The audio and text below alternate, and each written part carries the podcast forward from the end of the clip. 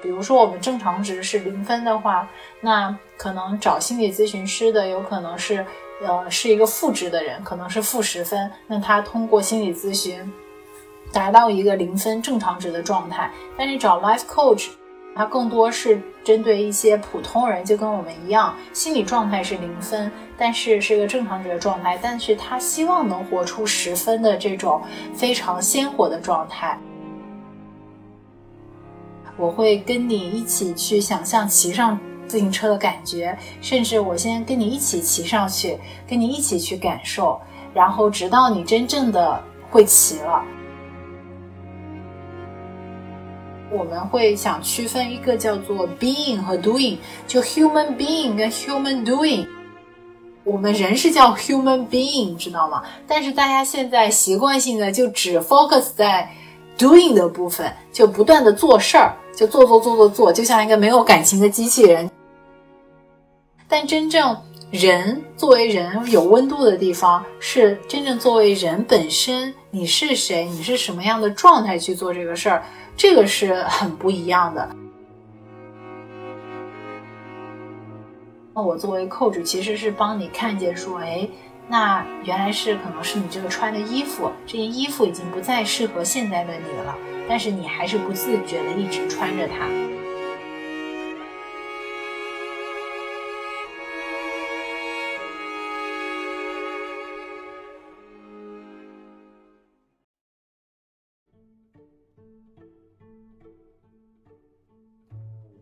伊迪是一位 life coach，翻译成中文是生活教练的意思。这个职业听上去或许有些陌生。但它在欧美国家已经发展的有些年头了。据说，二零零五年英国最受欢迎的箴言是：“如果你生活不如意，就聘用一位生活教练吧。”总的来说，生活教练的职责就是帮助每一个咨询者过上他向往的生活，感觉是一项很有吸引力的服务呢。但好像还是有些虚无缥缈，所以我就问了问伊迪。你们生活教练具体能帮人解决什么问题？你们和心理咨询师又有什么区别？比起我们的家人朋友，生活教练为什么是更难得的倾诉对象？然后我发现，生活教练这项服务不仅面向迷茫渺小的打工人，在企业高管中更加流行。但不管有没有一位这样生命导师，我们都需要偶尔从忙碌中抽离出来。聆听自己的情绪和感受，分清噪音和真正的恐惧。如果你能试着飞到迷宫的上方，俯视地面的一切，你就能成为你自己的生活教练，离你理想中的样子更近一些。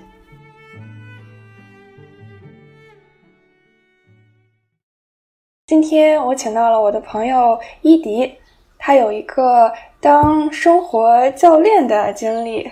我们现在聊天的时间，应该就是他平时给学生提供咨询的时候。那我们请伊迪自己来介绍一下什么是生活教练，他又是怎么知道到这个职业的呢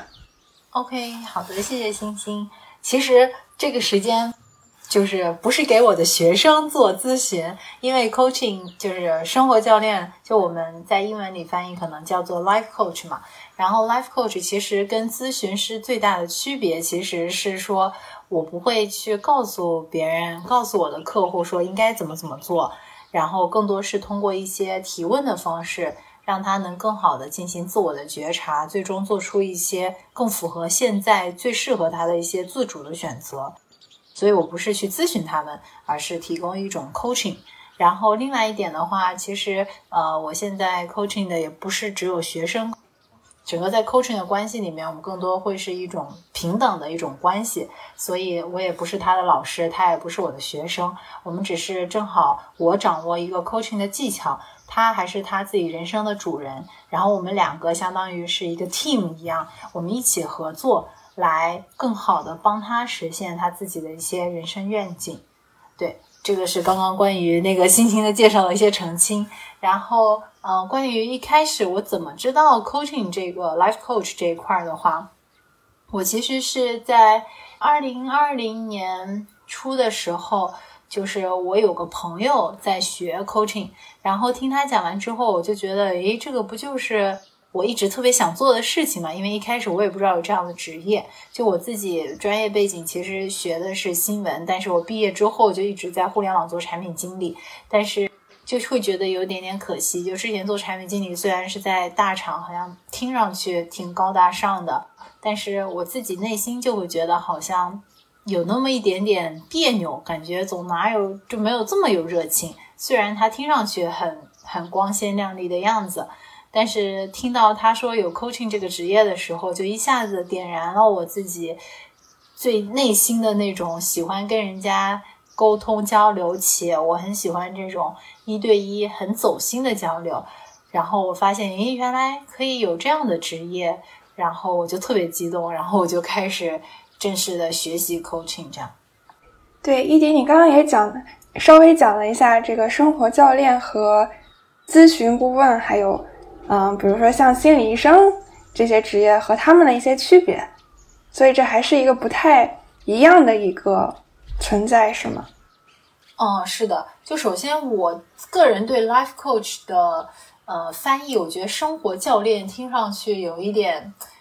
有点直译啊。我个人比较喜欢的翻译，可能是比如说是成长教练，然后或者甚至是说你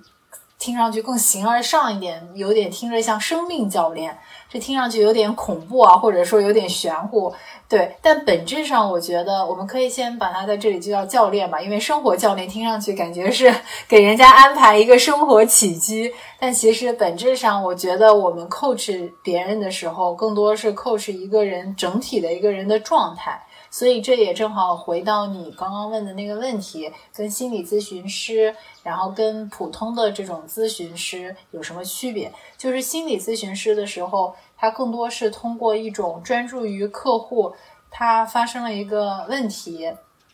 会关注他以前这个问题产生的过去是什么样的，然后通过梳理过去，帮他走出当时过去给他造成的这个影响。然后他能更好的面对接下来的生活，但是 coach 他其实更多会专注于一个客户的未来，就是你想成为什么样的人，什么样的人生是你自己最能感觉到鲜活，就是最能活出自己的，会通过展望你的未来，帮助你更好的说，哎，这个是我想要的未来，然后我们设置目标，一步步的朝这个未来所前进，所以这个是一个。呃，咨询或者说这个是我们对话强调的侧重点不一样，一个是强调过去，一个是强调未来。然后另外一点的话，就是人群的不同，这个其实也是最大的一个不同吧。就是其实心理咨询的话，更多面对的是一些呃心理真的状态没有达到正常值。比如说我们正常值是零分的话，那可能找心理咨询师的有可能是。呃，是一个负值的人，可能是负十分。那他通过心理咨询达到一个零分正常值的状态。但是找 life coach 这种的话，他更多是针对一些普通人，就跟我们一样，心理状态是零分，但是是一个正常值的状态。但是他希望能活出十分的这种非常鲜活的状态，所以就是这个人群也会有不一样。然后另外一个常常被混淆的，其实就是跟 mentor 啊、跟 consultant 的一些区别。就是 mentor 它有点像是人生导师啊，就偏导师类的这种，更多是一个有经验的前辈会来循循善诱，然后谆谆教导，对吧？就更多是就是你跟 mentor 的关系，其实这两个关系是不对等的。mentor 有一种更加有经验，他好像比。比问的问问题的人会更高一层的这种感觉，但是像我刚刚说的，coaching 本身，我跟我的客户是一个平等的关系，只是呃，在这个过程中，我们俩是共同探索，只是说我拥有 coaching 技巧，可以通过一些提问的方式，然后我会受过一些专业的训练，去更好的去倾听，然后更好的去看见，所以。我在这个过程中不会说像 mentor 一样跟你说你应该怎么怎么做，更多是说我通过提问来让你自己发现。这个其实跟 consultant 也一样，consultant 它其实可能是也是给你一个解决方案，这个可能是一个大概的区别。就举个例子来讲的话，那比如说，呃，就拿这个学自行车来讲，如果是咨询师给你方案的话，我要怎么学自行车？那他可能会给你一个说明书，就告诉你，你按照第一步是什么，第二步是什么，第三步是什么去骑学自行车就行了。这可能是咨询师的方式。心理咨询师他可能会通过你为什么之前不敢骑啊，是不是以前受过一些心理创伤啊，然后帮你去克服之前过去的这种恐惧啊，会更关注于你过去跟这个自行车是不是发生了一些什么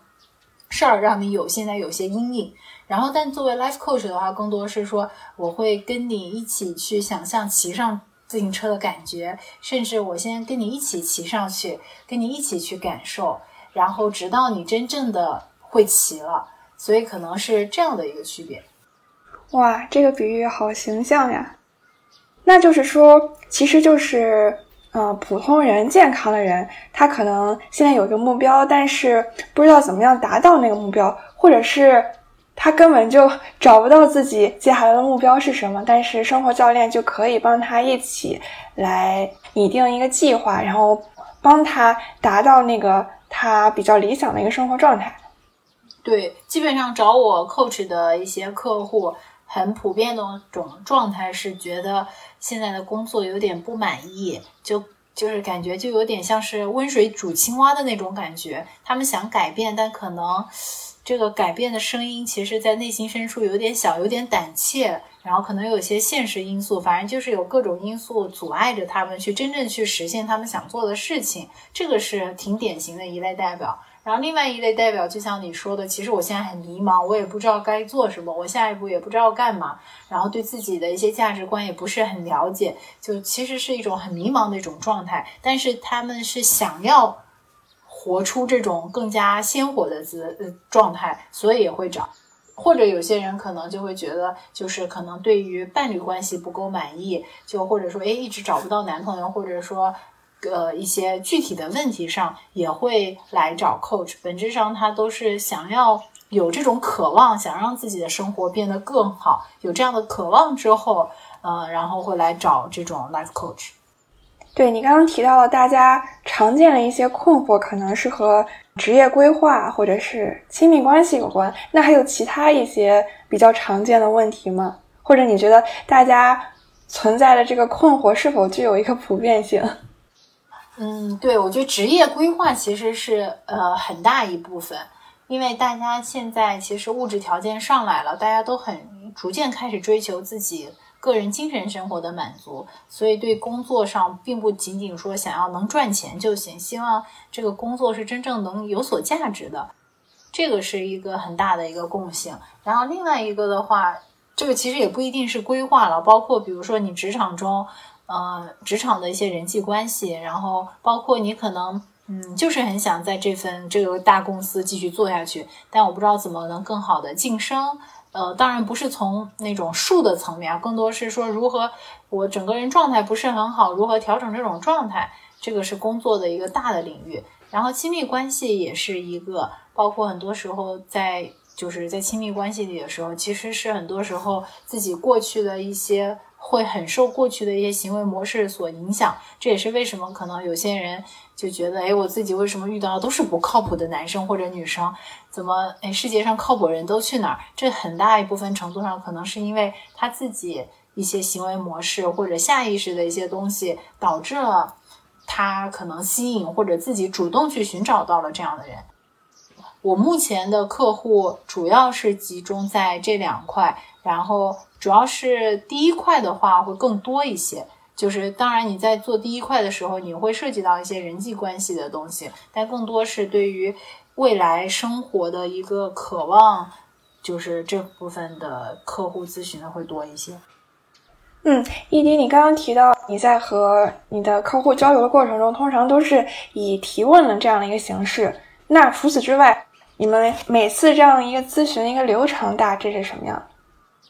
嗯。就基本上每次会一个小时，正常来讲是，比如说大家有这样的诉求，想要让自己的生活变得更好，然后希望有个人跟你一起陪伴。因为我觉得生活这种 life coach，它一方面是一种看见，帮助你看见自己的一些盲区，然后帮助你一起探索。然后另外一方面作用其实是有一部分的督促作用，就是因为我们每次 coaching 结束之后都会有个具体的行动项。帮助你更好的朝着这个目标前进的一个行动项。那么我们每次 coaching 结束之后的这段时间，其实是大家真的去行动的时间。然后下次回来会有一个呃重新回顾的一个过程。所以呃，就是当大家有了这样的诉求之后，它一般我们会有一个叫做叫体验 coaching 吧。因为其实 coaching 很很关键的一点是你跟这个 coach 就是客户和。和 coach 之间，他们是不是能这个这个场域对不对？就是他们俩到底能不能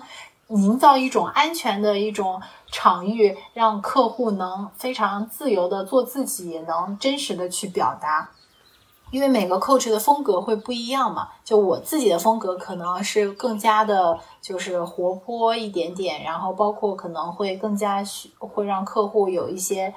闭上眼睛想象，不是只用头脑，会让他多，就是用一些肢体语言，或者说是会有更多多元的，而不仅仅只是对话这么。枯燥的一种，就这是我个人的 coaching 风格，但是有些客户可能并不喜欢这种风格。但具体说你到底合不合适这个 coaching coach，最好的办法就是基本上 coach 都会有这种二十分钟，或者说三十分钟，或者有些是一个小时的这种体验的一些 coaching session，你就可以过去。去要求一下体验，这个体验的话，有可能是免费，有可能是一个比较低的价格，你就可以去体验。体验完之后，你去感受一下，说，哎，我跟这个 coach 之间到底他能不能给我一种很安全的感觉？我能不能在他面前真实的做我自己？如果说你觉得就像两个人要。交换个眼神，彼此是对的人，对吧？你要两个人要先确认说，哎，这我愿意跟他一对一敞开心扉，这个是第一步，就体验。然后正式开始了之后的话，基本上我会会有第一次的话，可能会是一个叫做探索、自我探索的一个一个 session 吧。就在这个一个小时里面，更多就是我们会探索一下客户的价值观。然后到底是他们什么很在意的一些事情，会帮助他们更好的了解他们自己。然后在那之后，因为呃，我们也会确立说，我们接下来这三到六个月的 coaching 关系，我们想要在哪些方面所努力。基本上三个月的时间，我们会先定一个目标。就有些人就说，呃，我现在可能。就是有点自卑，我希望让自己变得更加积极乐观一点。可能这个就是我们接下来三个月的主题。那这个主题也都是在第一次对话中会确认，然后第一次确认之后，接下来的话可能就是两周一次的频率，就是每次可能客户会带一个具体的问题。因为这个问题也是围绕着他们自己之前定的那个目标嘛，然后会有一些探索，然后每次探索完之后，嗯，我刚刚也说会有一些行动项，然后客户去行动，然后下次回来再来看去复盘，然后再继续去探索，基本上是这样的一个流程。哎，那你和你现在这些客户都是怎么认识的呀？嗯，我现在因为我自己有公众号嘛，我在公众号其实。就是虽然也不是一个大 V，但是其实阅读量什么的也有可能几百、一千这样子。呃，我觉得也能吸引一些就真正认可我的就是为人，包括认可我整体状态的一些人，他们可能会吸引过来。所以公众号目前是一个最主要的认识客户的手段。然后其他的话，可能就是朋友介绍，就是。当朋友知道我在做这个，然后他们身边有一些就是需要的时候，就是他们身边的朋友可能会有一些推荐，然后或者就是我的一些客户，如果 coach 完之后觉得效果好，那他们身边的朋友如果需要也会有些推荐。因为我自己没有特别主要在做这个 marketing 这一块儿。因为就是每个客每个 coach 他其实精力都是有限的，我不可能说同时拥有几十个客户，这其实是对客户的一种不负责任嘛。就是每个每个 coach 可能会最多可能就是十几个吧，就是因为一个月就是两周一次嘛，所以这样子平均下来就是能更加 focus 在每个客户身上。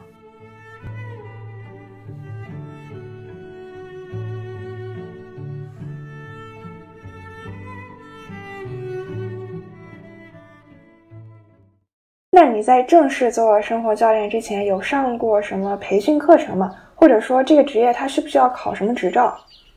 嗯，是这样子的，就是要不要考执照这个东西，就我自己是上过培训课程，但你说是不是一定要拿到这个执照你才能做 coach？那是不必要的，因为这种东西就像只要有客户愿意相信你，愿意给你付钱，你有没有证书都无所谓。这个就跟你健身教练一样，就是有这么一个执照，只是说帮你建立一种信任感，让人家说 OK，你可能是经过专业训练的，但是说。呃，是不是必须的？那就完全就看你客户到底信不信任你。因为我认识一些 coach，他可能就是就是完全就是在工作中已经积累了十几二十年，然后就是就是自己慢慢摸索出来一套方式，然后身边他他旁边的人也愿意相信他，但他其实是没有任何执照，也自己也没有上过任何的培训班，可能只是看了一些书，然后他就觉得自己他就声称自己是是 life coach 啊什么的。但但只要有人愿意为他付费，你要不要执照都无所谓。但是实际上，关于 coach 这个，它有一个国际教练联盟，就是会有一个统一的对于 coach 的一些要求。就比如说，一定要上满多少个小时的 coaching 培训课程，积累一定的小时数，然后你才能拿到那个执照。然后我自己当时是选择了那个共创式教练，就 co-active coach。然后因为其实教练他其实也有不同的一些培训机构嘛。这个刚刚说的这个国际教练联盟就有点像是那个托福、雅思，他们并不是会培训你怎么学英语，它只是一个公平的一个裁判官。但是他们就是授权了一些机构是可以教 coach。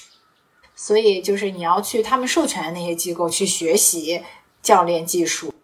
所以有不同的机构，他们可能教的方式会不一样。然后我去的这个是我当时就是找到他本来总部就在加州，然后是就是历史最悠久的一个一个学院吧，所以我就选择了那一个。那这个课程大致都分哪几部分呢？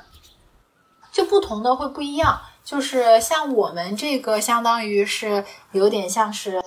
在业界里，在就是 coach 教练联盟里算很严格的一个培训体系吧。它就是除了上课之外，就是一般来讲，我们嗯一开始学习 coach，它可能会有不同的模块来训练你不同的能力。就不同的那个培训机构，就教练 coach 的机构，他们可能模块设置的不一样，但基本上都是呃都是会有呃一百二十个小时的培训时间吧。就是它有可能会分成多天，或者说怎么样，就不同机构会不一样。像我们这个的话，它是一共会分成五个模块，然后每个模块是有三四天的培训时间，然后一个月学一个模块，然后学完之后差不多就就五个月、六个月学完了。然后在这个过程中你可以练习，然后这个只是。呃，学习模块，然后进入到正式认证认证期间，我们会每周会有一次培训，就是每周线上会有两两个半小时的时间，然后你会有自己的 coach 导师督导之类的，然后会进行长达半年的一个一个培训，然后最终去考试，然后获得认证。嗯，哎，那是不是自己经历过这个过程之后，很多心结也打开了？对对对对对，是的，我觉得学习 coach 给我最大的一个礼物，其实就除了自己掌握这门技能之外，我觉得对我自己也是一个不断的看见、不断的打开的过程。因为他们就会说，你一个 coach 个人的生命状态，如果说一个 coach 本身的生命状态就不是很好的话。那你如何能帮助客户打开这些呢？虽然他不是说就就是不是说是一对一强烈关系的，但是我觉得我个人觉得一个 coach 的状态很重要。就虽然就我的有些客户可能年龄比我大啊，就可能四五十岁的，然后做一些高管，但是这个生命经历虽然不一样，但是我的状态起码是他们所欣赏的。虽然可能经历上没有他们丰富，但是他们必须肯定是要欣赏你作为 coach 教练作为人的这种状态，是让他们所欣赏的，大家才会去找你嘛。所以你 coach 的状态其实就很需要这种自我下功夫、自我去探索。所以在学习的过程中，其实我们也不断的会有自我去反思、自我去看见。我是觉得我现在自己跟。就是没有学的自己，其实变化也还是蛮大的。哎，那你觉得生活教练需要具备什么特别的性格或能力吗？嗯，我觉得首先他需要一种同理心，而且这种同理心不是说就那种同情心，同情心跟同理心是不一样的。我觉得这种能力是必须是说，哎，当客户说到什么的时候，你能很快的捕捉到他说话说这个事儿背后的一些情绪。就是比如说，因为很多人就是会被语言所欺骗，就有些人说：“哎呀，我好着急，我好着急。”但是他说着“我好着急”的时候，你可能看着他是笑呵呵的，那他其实本质上是不着急。就我很着急，可能只是头脑上跟他说：“哦，明天要考试了，我很着急。”但他现在吊儿郎当的样子，可能内心深处是不会觉得着，不觉得他不着急。所以作为 coach，你常常就要去捕捉到。客户本质内心深处的一些东西，所以这个我觉得还啊，就还蛮考验人的。然后另外一点的话，我觉得嗯，比较重要的其实是本身对人的好奇心吧。因为 coach 每个客户都不一样，就即使是同样都说，哎呀，我很迷茫，找不到未来的方向，那每个人他的背景、成长环境都不一样，他最终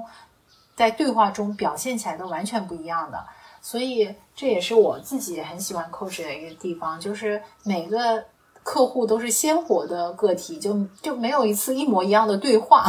所以这也是为什么就是 coach 他有点像是一个手艺活还是怎么样，就是就就教你学 coach 的时候，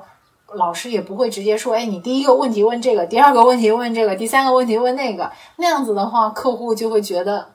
你这是在背课文呢，是吧？就这种其实是对人是不能有帮助。真正好的 coach 是能根据客户当下的感觉，就是有一些灵感出现，有一些直觉出现。所以，如果说只有这对于人，你真正的保持这种好奇心，你才能愿意说，哎，客户说到什么，哎，我是真的很好奇，那我就去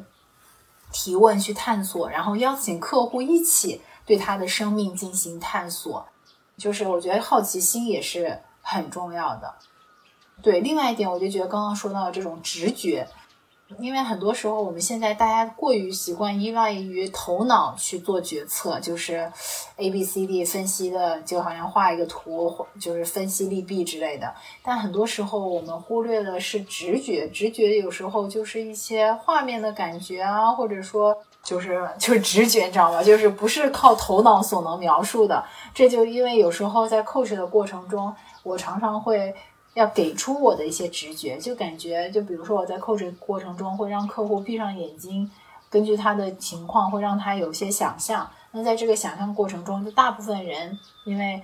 习惯性用头脑嘛，他可能一开始看不到什么画面，那我可能会根据他的一些描述，因为我可能比他更敏感一些，我就能先提供一些我看到的一些直觉，先抛给他们。我抛出来不一定都是对的，但我抛出来东西就可以成为一个引子。他就说：“哎，不对不对，不是这个，应该是什么什么什么。”哎，那我抛出来东西其实就是帮助他们去引导到。他们就帮助他们去看见自己的那个东西，所以这个直觉，我觉得也是很重要的。嗯，哎，那 life coach 是不是也需要很好的把握这个分寸和边界？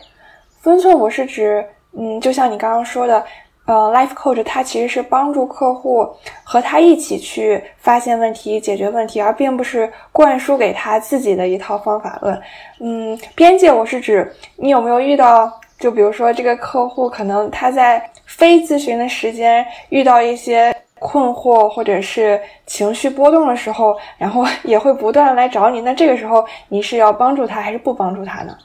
嗯，我觉得第一个关于呃分寸那是肯定的。就虽然我整个过程中就是我是要跟与客户共舞嘛，就是就像跳舞的关系一样。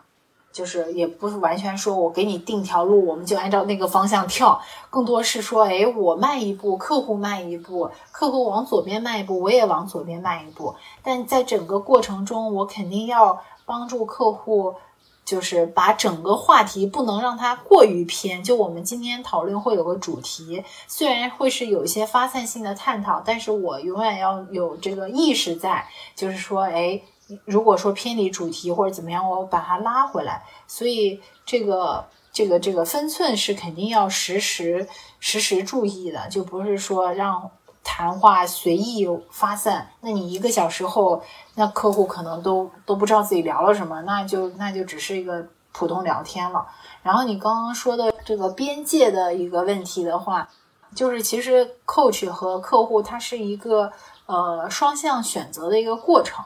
就是刚刚说的第一次体验 session 体验的这种。呃，这种体验的 coach，他其实一是帮助客户，客户会选择 coach，然后 coach 自己本身也会选择客户，就看看这个客户是不是自己想要服务的那类的客户。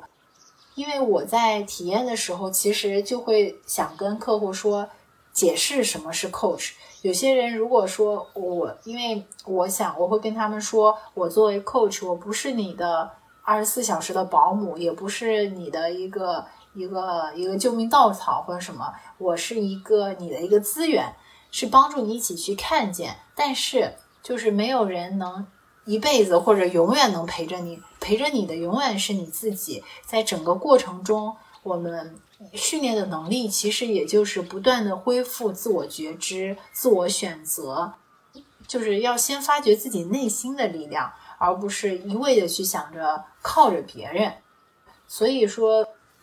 就是当客户真正的理解什么是 coach 的时候，他其实不会真的说平常没有事儿没事儿就是会来找你。但是如果说真的，比如说呃，就是最近发生一个什么突然的大事儿，那我们可能本来比如说两周一次的 coach，那我可能就是如果发生这样的事情，我会临时我们说，那我们现在是不是要安排一场 coach，可以帮你调整一下状态？但是，呃，但是在这个过程中，我觉得我目前还没有遇到过那种你说完全没边界感，就是各种找你的客户还没有。但是，就比如说，因为我刚刚说我作为 coach，我会去支持客户的行动。就我们每次项目结束之后，就每次聊天对话结束之后，可能会制定一个行动项，然后这个行动项可能每个人会不一样。然后我会去询问说你需要我什么样的支持来帮助你更好的完成这些行动项。然后有些客户是比较偏行动力、执行力强的，他就可能可以自己就能完成。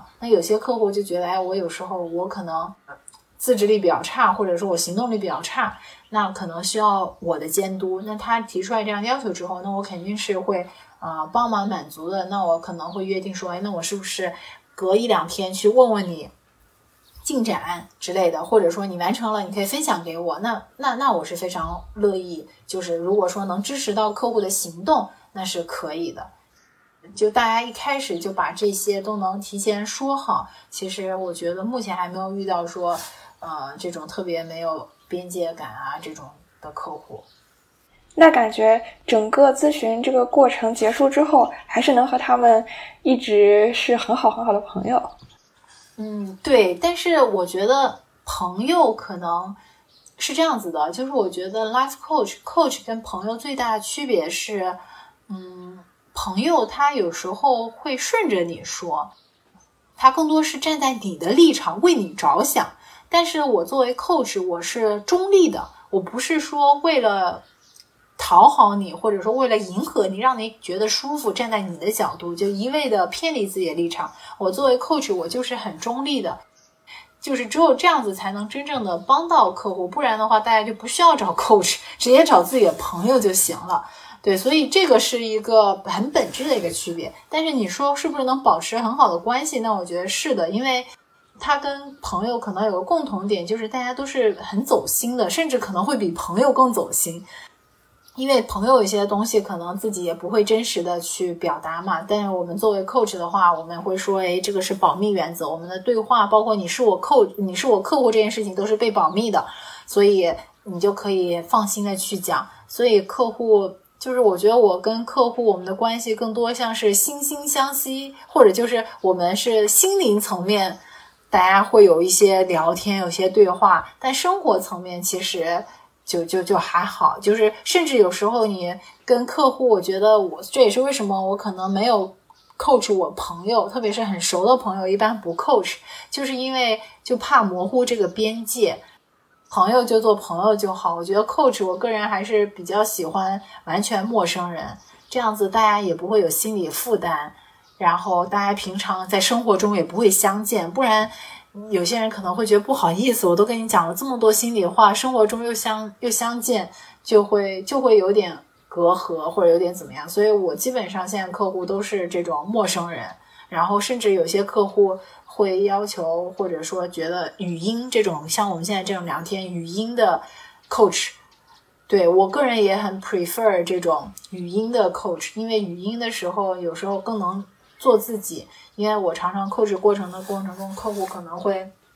突然有情绪上来了，可能会想哭啊，或者说怎么样。你可能开着视频，在一个人面前，有些人可能会不大好意思真实的展露情感，但通纯粹通过语音的这种的话，然后他们能更好的放开做自己。对，所以我对于我客户就说，我没啥别的要求，只要你完全的放开做自己，你该哭就哭，该笑就笑，就没有任何的呃评判，你就做自己就好。就除非你是要什么抢劫、杀人、放火这种。如果是遇到这种情况，可能就要引起注意，是不是要给你找个心理咨询师这种？但正常情况下是没有任何的评判，因为很多时候评判就是来自你自己大脑的一些一些桎梏吧，来自外界的条件。但那些东西其实在这里都是完全被允许的，这样子帮助营造一个安全的环境，大家继续去聊天，这样子。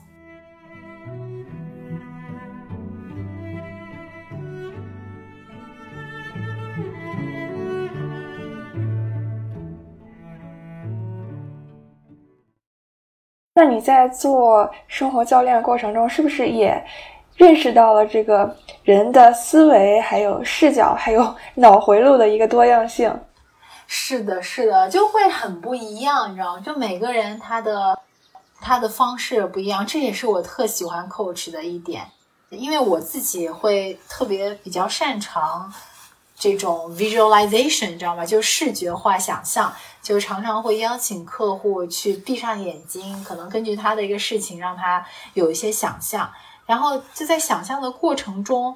我就发现，哎，就是你本来以为，呃，我说就比如，比如说，哎，你现在感觉怎么样？他可能觉得啊，我现在就像在一个星空下面，但迷路了，或者在黑夜当中有点迷路的人。那那可能我的感觉是黑夜迷路，那我是不是就害怕？但是客户可能你帮你就带着问他，哎，你感觉怎么样？他没准是一种兴奋。他说：“哇塞，黑夜中这么黑，但是我看到了星星，我就觉得很有挑战。”就是这个脑回路是你自己是没有的，但在这个过程中，其实就能看到说，哎，就每个人是很不一样的。所以在这个过程中，作为 coach，你也不能有任何的自己的主观偏见。那人家觉得害怕，你不能硬把人家觉得。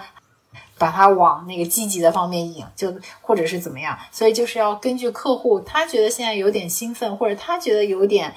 有些人看到黑暗觉得害害怕，有些人看到黑暗就觉得兴奋。那你要真正站在他的那种画面想象里去继续去探索，哎哎，那那旁边还有什么？所以说，嗯，在整个聊天啊或者探索的过程中，会看到很多新的一些画面。这个也是我觉得特别有意思的一个地方，对，也满足了你对人的好奇心。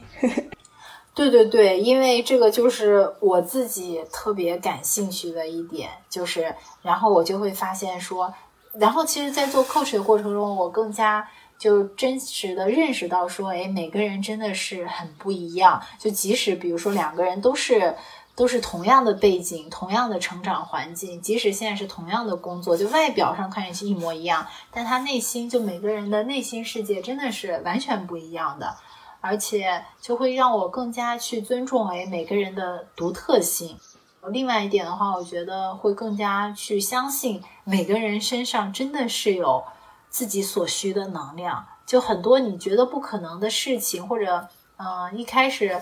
我会觉得，哎，有些事情很难或者怎么样，那是不是自己做不好？但这种其实都是来自一些头脑的限制性思维。但真正比如说放下头脑去感受，然后真正去挖掘，就常常就能有很多，就每个人都会有他自己所需的这种闪光点吧。就是大家就常常忘记，所以常常每次。coach 结束之后，我就会问客户说：“哎，那你这一个小时有什么收获啊？什么样的？就最长的一个反馈，其实就是：哎，我发现了我身上自己从来没有的某个点，就我不知道，哎，我原来还有这份勇气，在我一开始都忽略了，但它其实是一直在的，只是一直被忽略。嗯，明白。对，伊迪，我记得你还跟我讲过一个呃衣服的比喻，就是很多人可能现在觉得我处在人生的某一个。坎儿上，可能是因为他当前的这个阶段或状态，跟他已有的那一套，比如说思维或者是做事习惯，已经是错位了的，所以他可能会感到一些困惑、不适，甚至是停顿。你可以给我们详细的讲一下你的这个比喻吗？OK，对，这个其实就是我每次一开始会跟我的 coach 介绍，呃，我的客户介绍什么是 coach，然后什么是我能提供什么。就是我觉得，就像刚刚说的，就是呃，每个人成长到现在，其实大家的世界观、价值观，你是已经形成了，就第一个版本，或者不管是第几个版本吧，就你目前肯定是有一个自己内心认可的一个价值观，也不一定是认可啊，就自己目前习惯的。但这个价值观或者做事方式或者底层逻辑，我们把它比喻成一件衣服的话，它肯定你之所以现在穿着这件衣服，是因为。你觉得这件衣服代表着你，或者这件衣服曾经你特别喜欢，但是像我刚刚说的，很多人就会习惯性的一直穿着一件衣服，就比如说一个人的穿衣风格一直是偏这种嘻哈风的话，那么他可能就是。可能一开始是因为他高中很喜欢这种嘻哈风的音音乐啊，然后就喜欢这种嘻哈风的穿着，然后他就一直穿着这衣服。但现在十年过去了，他还是过于习惯穿着这衣服，因为他已经成了一种习惯性的动作了。但是这个时候，其实每个人可能也长大了，整个人的。身体状况也不一样了，包括你可能自己的偏好也不一样。你现在可能不喜欢嘻哈风了，你就喜欢走这种绅士淑女风格。那那这种情况下，你有时候就是会就会开始觉得有点别扭。但是在这个过程中，那我作为 coach 其实是帮你看见说，哎，那原来是可能是你这个穿的衣服，这件衣服已经不再适合现在的你了，但是你还是不自觉的一直穿着它。对，所以这个是第一个作用，是帮助客户去看见自己所现在所拥有的一些行为模式，但这些行为模式可能已经就是不符合现在的他的需求了。对，但这个不是符不符合他，也不是 coach 说了算。我作为 coach 的话，我只会给他一种提供一种我的看见，说，哎，我好像看到你习惯性的说完一个事儿，你就会说但是什么什么，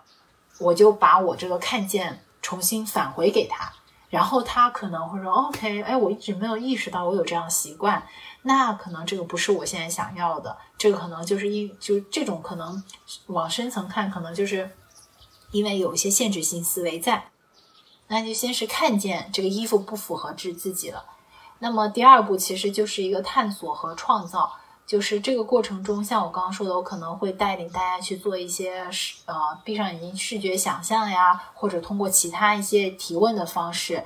因为你现在这件衣服不合适，那什么衣服才合适自己呢？什么样的价值观才自己内心真的喜欢呢？有些很多被自己忽略的东西到底是什么呢？所以在这个过程中，我们会不断去看看说，哎，是这件衣服合适，还是那件衣服合适？就不断的重新去。去找一件合适自己的衣服，找一个合适自己、自己内心最合适、最想要的一种状态。这个是一个寻找，包括是一个探索的过程。这是第二步。然后第三步的话，真正找到了一个，那你可能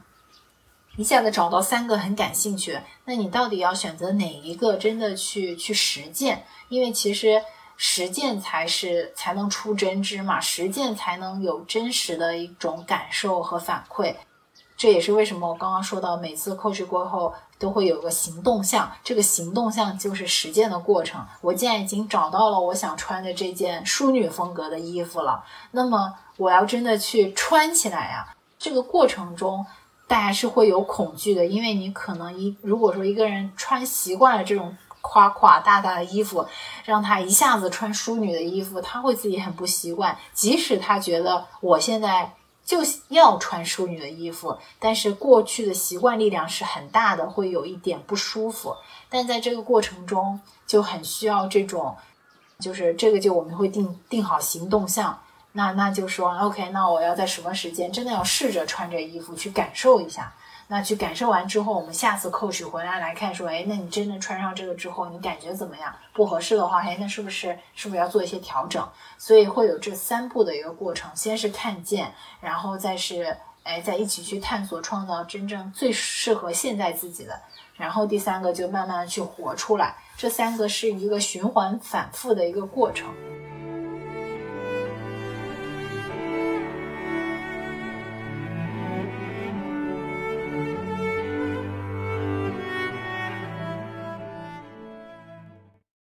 那你觉得一个人在什么情况下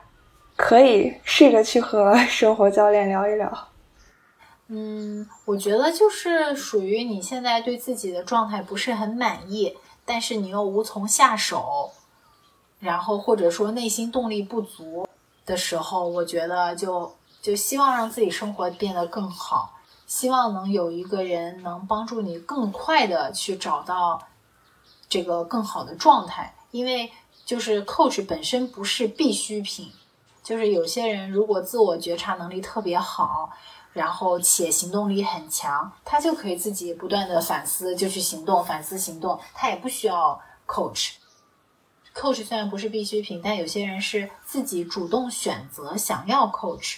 就是因为想要这种有一个人能在你旁边，能帮助你看到你更大的愿望，看就相信你的愿望。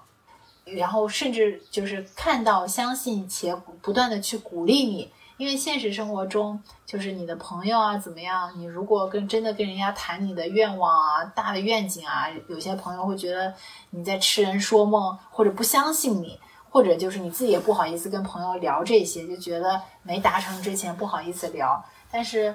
就是有些人就愿意想要有这么一个人在旁边能。不断的相信你的潜力，相信你值得更好的，然后在这个过程中给你一些反馈，然后给你一些看见，帮助你看见一些自己忽略的东西，那么你就适合去找一个 coach。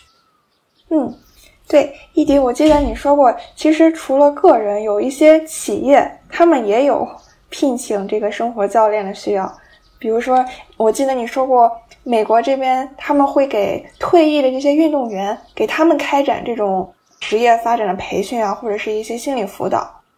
倒不是美国这边是这样子的，就是一些企业，特别是一些外企吧，会给一些中高管请 coach。这也是为什么，就是有些 coach 会跟一些公司合作。就比如说像我知道，就是有很多客户，就比如说像。就是一个公司，一些跨国公司，他会给他一些老总请一些 coach，然后这种情况下是公司会帮忙付费的。其实每个成功人士背后都可能会需要一个 coach，因为特别是你是创业者，或者说你做到一定的职位的时候，你的内心是很孤单、很恐惧。然后是很需要内心力量的，这个时候就特别需要 coach。所以其实很多外企会给他的中高管找 coach，然后就由公司付费，然后进行这样的一些咨询，就是 coach 的这种啊教练。然后另外一个我刚刚说的是退役运动员，是我在中国参加的一个一个计划吧。这个的话是这个其实是一个类似培训项目吧，就比如说现在有一个计划，它就是针对。退役运动员有一个换新计划，就因为运动员退休之后、退役之后如何开展他们的第二人生，那就是会有个专门针对这些退役运动员的一个呃一个类似计划。然后这个计划里面，他们会有体验不一样的课程，然后其中一个环节是也会体验这种一对一的 life coach，然后帮助他们去更好的找到他们的这个呃新的目标。哇，好想知道大佬在烦恼什么呀？就是因为我是作为 coach，我不是作为咨询师，所以其实我肯定就是不管是谁也好，就是不可能啥都懂嘛。就大佬他过来不会跟你说，哎，我一个业务问题要怎么解决，继续要怎么解决。他更多其实也是探索一个人的状态，包括在做这件事情的时候你是怎么想的。他不会。在事情层面，就是我们在 coach 当中，我们会想区分一个叫做 being 和 doing，就 human being 跟 human doing。就是虽然我们大我们人是叫 human being，知道吗？但是大家现在习惯性的就只 focus 在 doing 的部分，就不断的做事儿，就做做做做做，就像一个没有感情的机器人，就是做事做事做事做事做事。但真正人作为人有温度的地方，是真正作为人本身，你是谁，你是什么样的状态去做这个事儿，这个是很不一样的。就是当你状态特别好的时候，你就会发现，哎，你不管做什么事儿都感觉很简单，甚至是你状态很好，你回忆一下你打鸡血的那种状态，那你即使好像遇到了一些小困难，你都不会觉得是什么问题，就马上会通过自己的聪明才智就能很快的去解决。但是当你状态很不好的时候，那你就是什么事儿都提不起劲儿，就是这样子一个 being 和 doing 的区别。所以这些大佬来找你 coach 的时候，他肯定就是会从 doing 入手，就是包括每个客户找我 coach 的时候，也都会从 doing 入手。可能是现实生活中某个事情烦恼了他，但是我们在探索的时候，更多会探索。他自己 being 的部分，就是他作为人在这个过程中他的一些感受，然后看到他的一些思维盲区。因为有一个话是说，就是问题不是被解决的，是被超越的。就只有，就是你创造这个问题的脑子是想不出，就是很难想出解决方法的。你必须要用另外一个脑子。所以其实这些不管是大佬也好，还是谁也好来找你。你如果继续用脑子跟他对话，用他自己继续的脑子去对话，那其实就很容易在原地打转。那很多时候就是帮他，帮他走出他原先的脑子，然后他自然而然就能想到解决办法了。对，因为我现在虽然还没有 coach 那种特别。特别特别的大佬的那种，但是我现在有很多客户，就比如说偏那种企业二代，他们就是继承家产，就是真的也继承家里很大的这种企业。但是在这个过程中，我就发现说，哎，就是他们也不会跟我具体聊企业经营业务问题，但是肯定也是工作上的一些烦恼，但。但是我 coach 还是 coach being 部分，就会发现，不管是大佬也好，还是普通上班族也好，大家的问题就是本质上是很多是相似的，只是说正好就像你一个人带一个呃五个人的团队和五千人的团队，就本质上可能也是就是领导力，就只是 doing 你刚刚说的大佬还是什么，只是 doing 层面的不同，但是作为 being 的话，其实是有很多类似的点。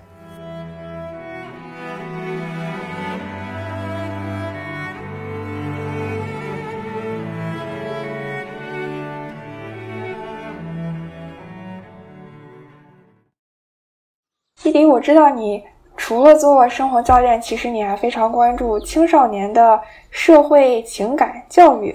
这个是不是其实是想让人在比较年轻的时候就自己去习得自己做自己生活教练的这样一个技能？对，这个也是我之前自己在学 coach 的过程中，我就在想说，哇塞，我就觉得整个这个教育体系，包括引导自己关注自己。内心，我觉得这一套是我过去教育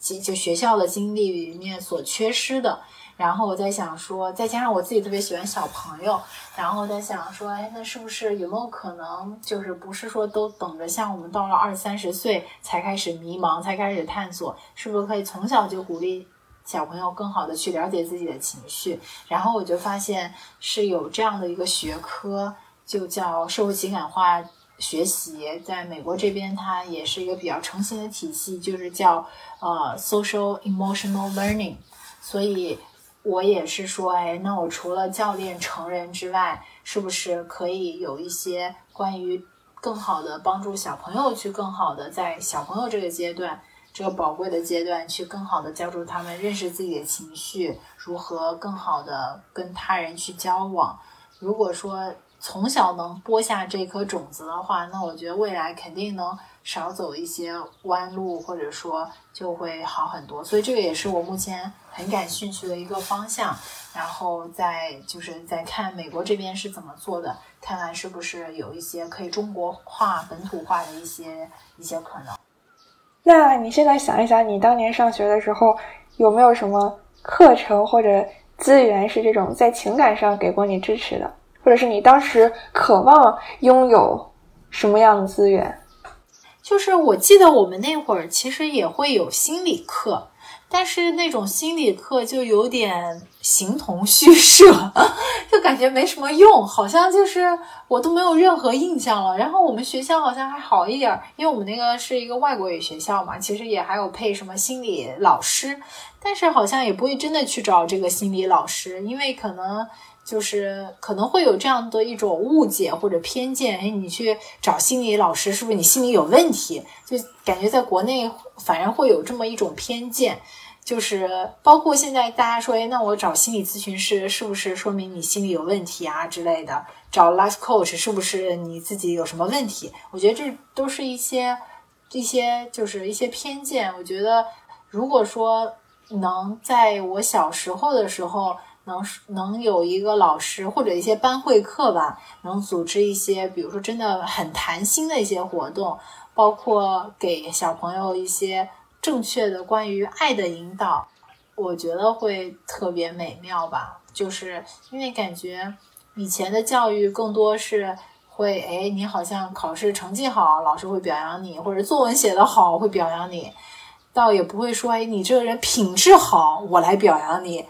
但是我觉得，往往现在越来越长大，你会发现一个人的品质，我觉得包括一个人，比如说这种坚韧的能力，是在二十一世纪，我觉得是特别需要的。就是你考试的分数、考试的东西，说实话，高考之后真的好多都忘记了。但是如果说从小有人能引导你什么是好的品质，来培养你的这份坚韧不拔的这种毅力。然后包括能愿意直面去面对自己，而不是说去逃避问题、逃避自己，我觉得会就会特别好。